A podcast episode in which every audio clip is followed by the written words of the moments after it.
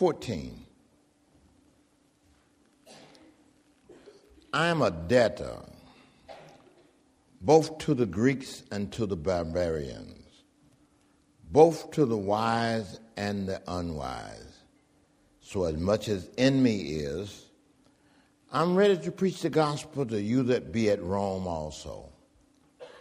For I'm not ashamed of the gospel of Christ, for it is the power of God unto salvation to everyone that believeth, to the Jew first, and also to the Greek.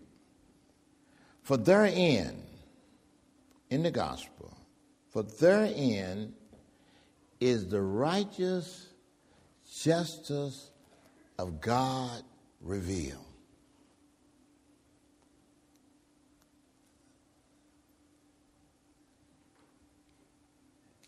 For it is written, the just shall live by faith. This is the truth that Abraham, the founders of our faith, found. This is the great discoverer that there was one God, one creator, and that God is being revealed, or have been revealed through the teaching and the preaching of the gospel. That this Almighty Creator, that's the first truth, that in the beginning God created the heaven and earth. And then this Word, this God, was made flesh in the incarnation of Jesus Christ. All things was made by him. And Without him was not anything made that was made. That God is going to reveal himself. And then, after he finished that redemptive work on the cross, he says it's finished. Then he's going to take his seat at the very powerful, eternal throne of God. And he's now gone to establish himself within the church. He's going to come and live, and he's going to exercise the revelation of himself continually through the church. And the church would be God's presence in the neighborhood and in the community. And that would include us who was born anew, born again. We will be in Christ Jesus. And it would be our responsibility and privilege to proclaim that life changing message. So God is going to put not the whole Bible, but the reason the whole Bible was written, He's going to put that within the gospel. The, the gospel is not all there is to know about God, but it's the very central truth that if people believe that and act upon it, that God then begins that process of ministering to us and equipping us and calling us into his kingdom, and that we would then be his representatives here on earth. And then God will be in Christ, in His church, doing the work that God called us to do. And that work is going to be showing to the world the depths of His love. And then we would, in that depth of His love, He's already shown it by this act that we have in the gospel. That's what He's saying here. This, so he says, I'm not ashamed of this. I'm not ashamed of this gospel. Why he's not ashamed of it? He's not ashamed of it because the brutality and the suffering and the pain that he went through to make this revelation to you and I. That is to show a little of the depths of his love for you and me. Why was God doing this? So that he could have a people on earth that would display his justice here on earth. That was the motivation for redemption.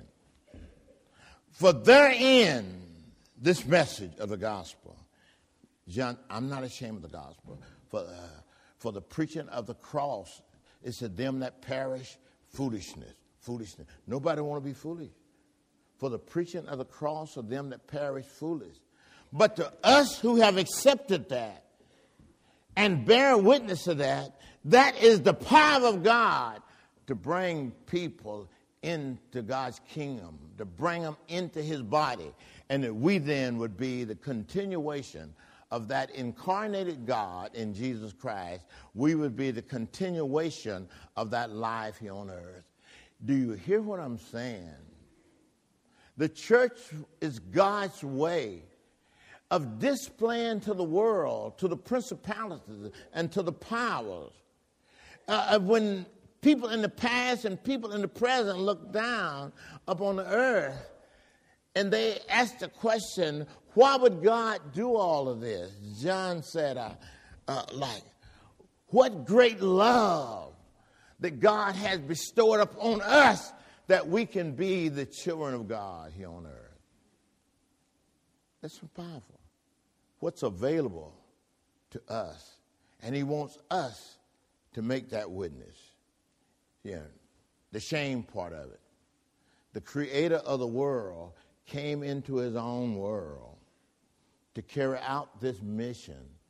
And the own world, his own worldly people, fact, those people that he had created in the past to reflect his glory on earth, they had so turned away from God that they crucified the God from heaven the Romans and the people of the world, the Jewish people and the Roman people, and crucified the God from heaven. The Bible said if they would have known who he was, they would not have crucified. And they had been brought into being. The whole redemptive story from Egypt was to show to the world what God could do and that he could break down racial so called barriers and culture barriers. And he could bring people together, and the world could know we are Christian because of the love we have one for another. Do we understand the work of the church? Uh, is it just for me to get a new car, or buy some new clothes, or to get me a house, and to do all those kind of things? It is more powerful than that. That's why he says, Seek first the kingdom of God and its righteousness. We're talking about the person who made all of this stuff. By faith, we understand that the world was framed by the Word of God. And that makes, and that's what the gospel is called.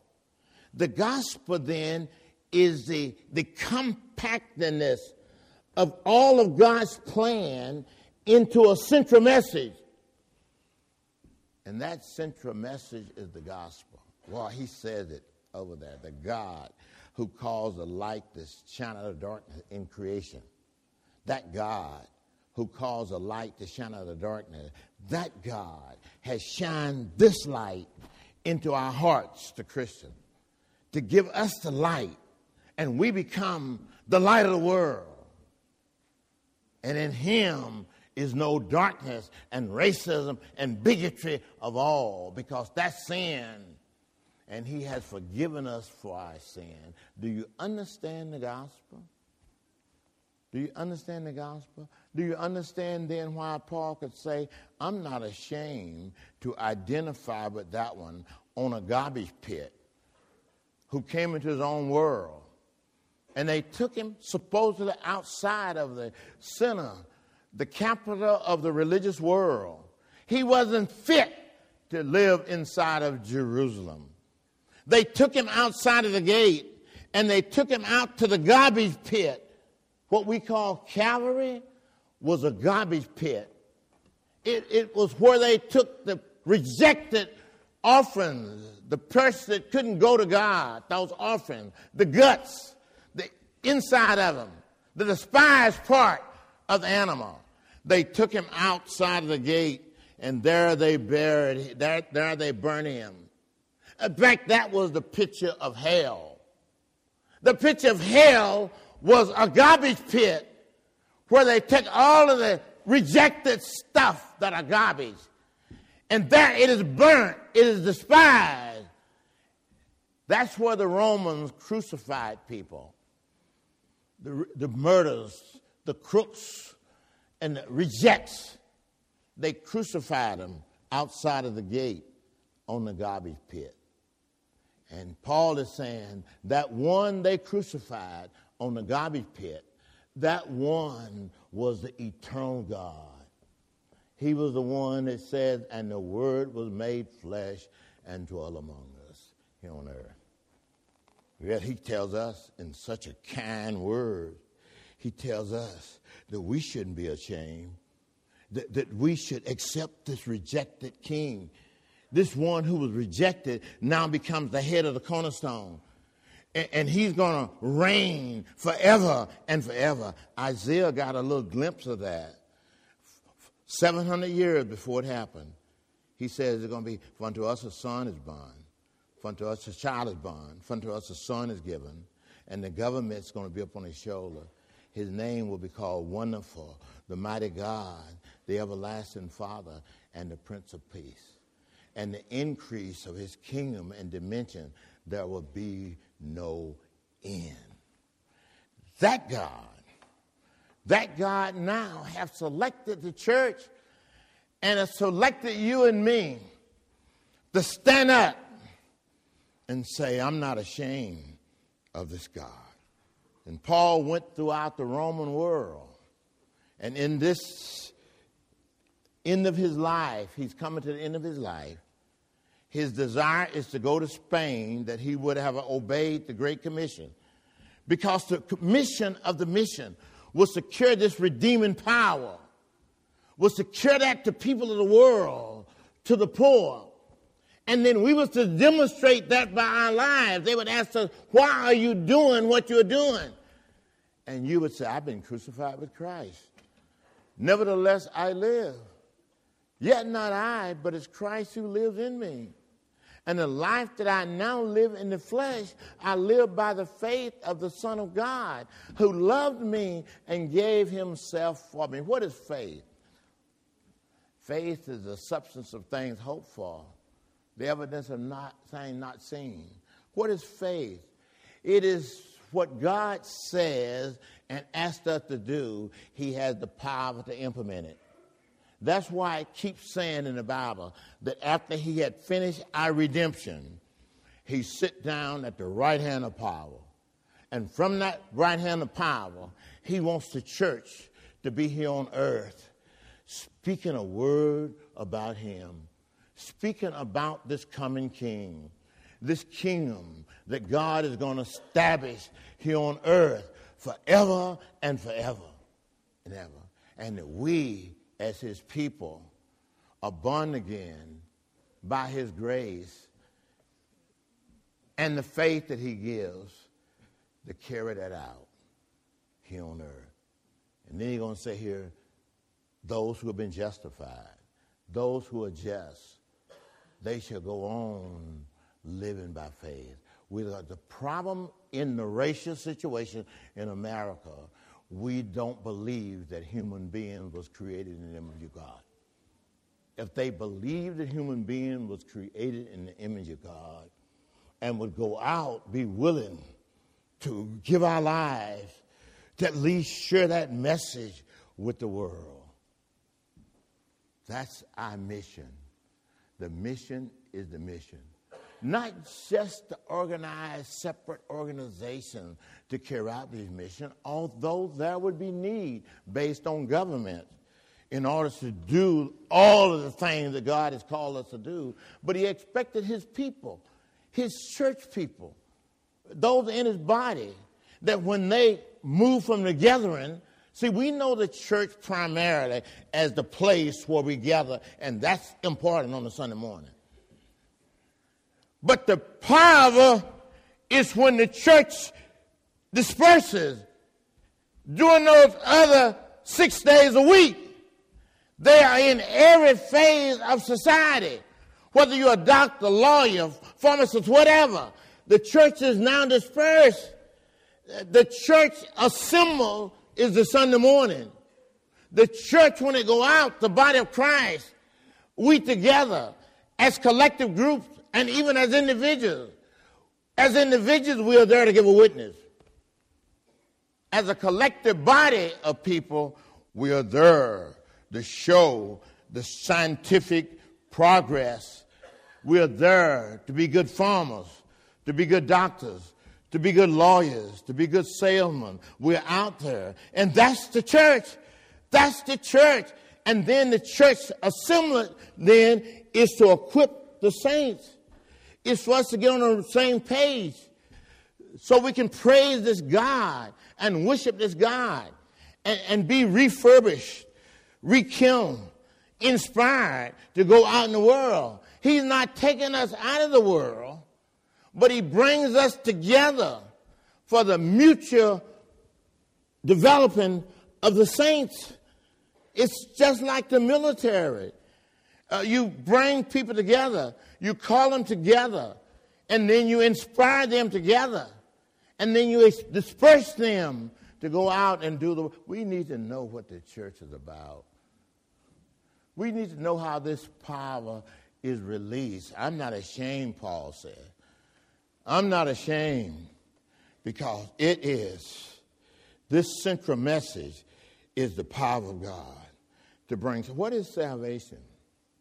What is salvation? Salvation is the remover of his people, a removing of sin from his people. Salvation is to remove the Adam curse. When you ask the Lord Jesus and make a commitment and really mean it, for Jesus to be your Savior, to be your Lord, the big power is released from God to us is that He forgives our sin. That's the big act. That's the big act. That has been the long end of the war, year. That, that's what even Job, long before the recorded Bible, Job could say, I know that my Redeemer liveth, and he will stand in the latter days upon this earth. And even though worms might destroy his body, yet in my flesh shall I see the Lord, whom I have seen for myself and not another. And that's why the angels that night could sing, Joy to the world, the Lord has come. All the longings of the world. What is the longing? The longing is for redemption. Since Adam sinned and caused death, there is going to be one that's going to come and bring life. And he's going to stand up and say, The devil came and messed up Eve and Adam in the Garden of Eden. And that brought death. But I've come that you might have life and that you might have it more abundantly. It would be that which he spoke to Nicodemus in private about. How can all of this be? He says, But you must be born again. You have to be born again before you can see this kingdom of God. And then you see this kingdom of God, and you have heard the word that God loves us. That's the centrality of the message. But what is the purpose? The purpose is to show that we are serving a just God. A just God. To remove justice from our theological discussion is to reduce it to nothing. Because the holy God a holy God. The big question, the, great, the greatest biblical question is why would God let us sinners into his kingdom? He'll let us into the kingdom because he, Christ, God, took all of the brutality of sin. He was wounded for our transgression. He was bruised for our iniquity. The chastisement, yes, yes. Uh, the passion was the right thing. The, the passion shows the, it, what the body could take, or better yet, it shows what God went through in order to redeem us. I, I remember when the passion was shown, and I was in the thing, and people was crying in, in the thing. It was emotional. And I was saying, He can take it. He can take it. He's displaying His love for you and me. And of course, I went back to the Brandon jail. One night, I was in a Brandon jail where highway patrols and sheriffs tortured 23 of us almost to death in that jail. But in that jail that night, I saw the depths of sin. I saw what so called racial hate could do to white people. And I could see that that same stuff was in me. It was in me as a black person. Because that night, if I could have got an atomic bomb, I would have exploded on myself and everybody else. And I saw the depths of sin. And I said to God in that jail that night, if I get out of this jail alive, I want to preach a gospel that is stronger than my racial interests. I want to preach a gospel that is stronger than my economic interests. I have a strong sort of understanding of economics and how that works. I want a gospel that's stronger than that. I want a, a gospel that denies myself and I take up a cross and follow him. The old hymn says, uh, There is a cross for everyone, and there is one for you and me. We shouldn't be ashamed of this gospel. We should take up our cross. Fact, uh, the writer to the Hebrews says that we ought to go outside of the gate and take our place, join Jesus, who have been rejected, outside of the gate, bearing his reproach. The, the issue is today we don't have commitment, we don't have concern. We get enough of the gospel to get the things that God wants, that we think that God wants to have. But we are not willing to seek first the kingdom of God and let God's blessing flow out of that. He said if one of his children asked him for uh, a fish, he's not going to give him a snake. He's going to give him those things because he so deeply loves us. But he wants us to be about his will, not our will. He teaches us how to pray every day that His will would be done, that His kingdom would come, and that we would be reflecting that kingdom here on earth, letting them see that there's a bigger day, that eventually God is going to gather together all things under Jesus Christ. And then we will know, see the depths of His love. But in the meantime, we proclaim this central message this central message that God so loved the world that he gave his only begotten Son. No greater love than no one in this the one that down his life. This is the centrality of the gospel. This is stronger than our political interests. This is the, re, the Republicans need this message. The Democrats need this message. The Tea Party people need this message. The, so, the communists need this message. Uh, the liberals need this message. All the humanity need this message. And all of those others, all of them lies in the hand of the evil one. And that he wants his church to be that redemptive sign. He wants that church to be his redemptive people here on earth carrying out that message. This is a powerful text. Look, let's get to the end of it here. He said, uh, I'm not ashamed. He said, I'm, first, I'm in debt. I'm in debt. I'm obligated. Because he redeemed me, I'm obligated. He wants you folks to feel grateful. You need y'all to have some sense of gratitude that he had worked out this eternal redemption. He has saved us from our Adam sin. He's saving us right now, day by day. If we confess our sin, He's saving us from our own sin. And then He's going to come back and gather us into a place there will be no more sin. And that we will live eternally with Him. God's going to keep His promise. The God who cannot lie has made this promise to us. And that promise is in the gospel. That's the message that he came, he suffered, he died, he rose again, and that means that the Father accepted his sacrifice, and now he lives on forever. And then God showed his power by bringing him back to life and then shooting him as a rocket up to the right hand of God.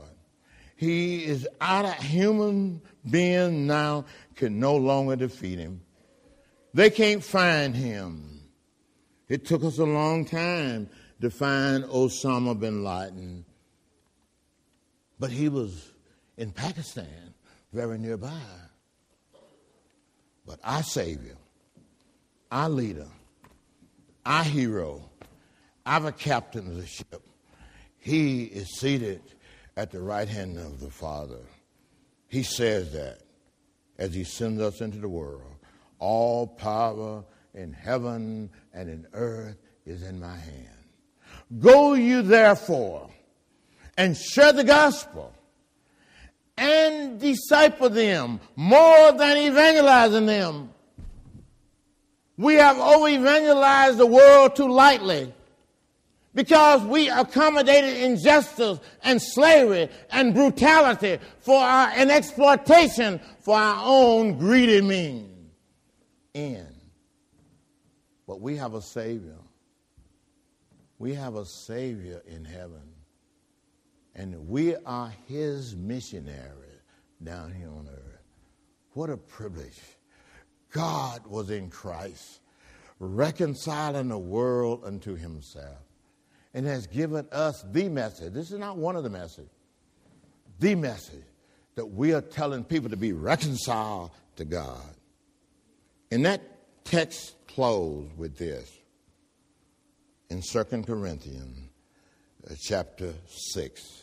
It closes with this. In the light of all of this, of what God has done for us, let's don't receive this grace in vain. It means that let's don't accept this grace and then not be reconcilers.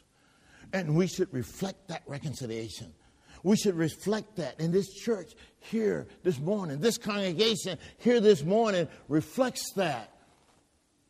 I can see the different ethnic groups here in this room, in this building. This is what the gospel sh- should display. The rest of my life, I'm going to give my attention to trying to see this multicultural people coming together to show and to demonstrate what God can do. And that we can live peaceful within this body of Christ. What a blessing. What a blessing. How is all this accomplished? As I finish. It's accomplished from faith to faith. You got to believe it. You got to believe it. And so, what is the crisis today? The crisis, I think, Dietrich Bonhoeffer would say that. We have shaped ourselves a cheap grace. A cheap grace that satisfies me. A cheap grace that is not redemptive. A cheap grace where in my community, black are blowing each other up, killing each other. In my state of Mississippi, the the poor white is called white trash. Nobody loves them. They're out there by themselves. They're making their own chemical drugs, killing themselves. Black folks don't like them. White folks don't like them. They're poor trailer park trash. And where are the people? Where are the people? Is going to go out there. Jesus said, uh, "The Spirit of the Lord was on me." he said, to preach the gospel to those people, to preach the gospel, to tell them that there's a Savior. There's a Savior that I heard that message in a little holiness church 57 years ago. I heard that message. I heard him say, I love you, John Perkins. I love you. And I couldn't hardly believe it.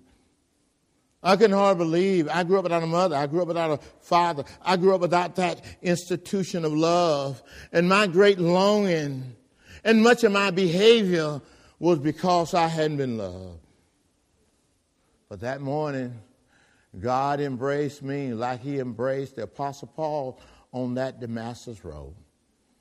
And from that time on, Paul said, I want to reach out and embrace him the way he embraced me. That's what I want to do with the rest of my life. I want to reach out and embrace Christ and embrace those whom Christ have died. That's our mission. The world need that right now. The world need to see a demonstration within the church of that. I believe that's what God is doing. Y'all are the ones who motivates me. As I'm seeing a little light, I'm beginning to see a little light of that. We're being enriched when I'm around you, the diverse, the people I don't know the best, the people of a different color, a different nationality. Those are the ones quickly I want to embrace. I want to embrace them. I, I want to be enriched by that pilgrimage. I want to be enriched by that life. There is high virtue in us knowing each other. It's high virtue in us coming together across racial barriers. We learn more about each other's pilgrimage and we accept each other. We accept each other. We accept each other. We, at that point, we don't try to change anybody. At this point, we become enriched by your story. And I become enriched. You become enriched by my story. And then we figure out how can we reconcile these stories together where we can be God's present in a neighborhood. And so we don't need homogeneous. We don't need homogeneous. What we need to do is to go into all the world and preach the gospel to every ethnic, tribal group in the world. And the world will know we're Christian because of the love we have one for another. That's the gospel. And then we have this wonderful privilege to cure this life, not polluted, but to cure the centrality of this message. That this message is, end of the message is that we would have peace. That's called in the Bible rest. Rest. Let's pray. Father, thank you for this time. Thank you for the privilege of being here this morning. Thank you for this good time and fellowship we've had together. And Lord, I pray for this generation, these young folks who are seeing the value in loving each other, the value in diversity, and that they would go back to their neighborhoods and back to their community, and they would long to see the churches in your neighborhood look like this auditorium here, where we would be loving each other across these barriers. We ask all of this in Jesus' precious name for his sake. Amen. Can we thank Dr. Perkins this morning?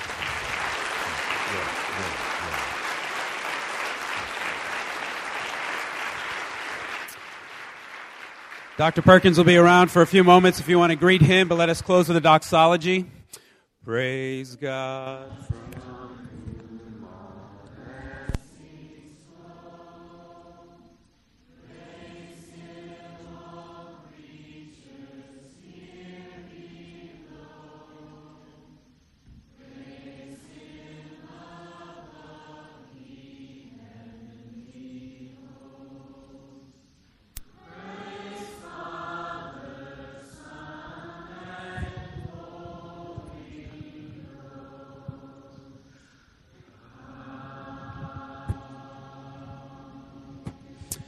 Go in peace to love God and serve others. Have a wonderful weekend.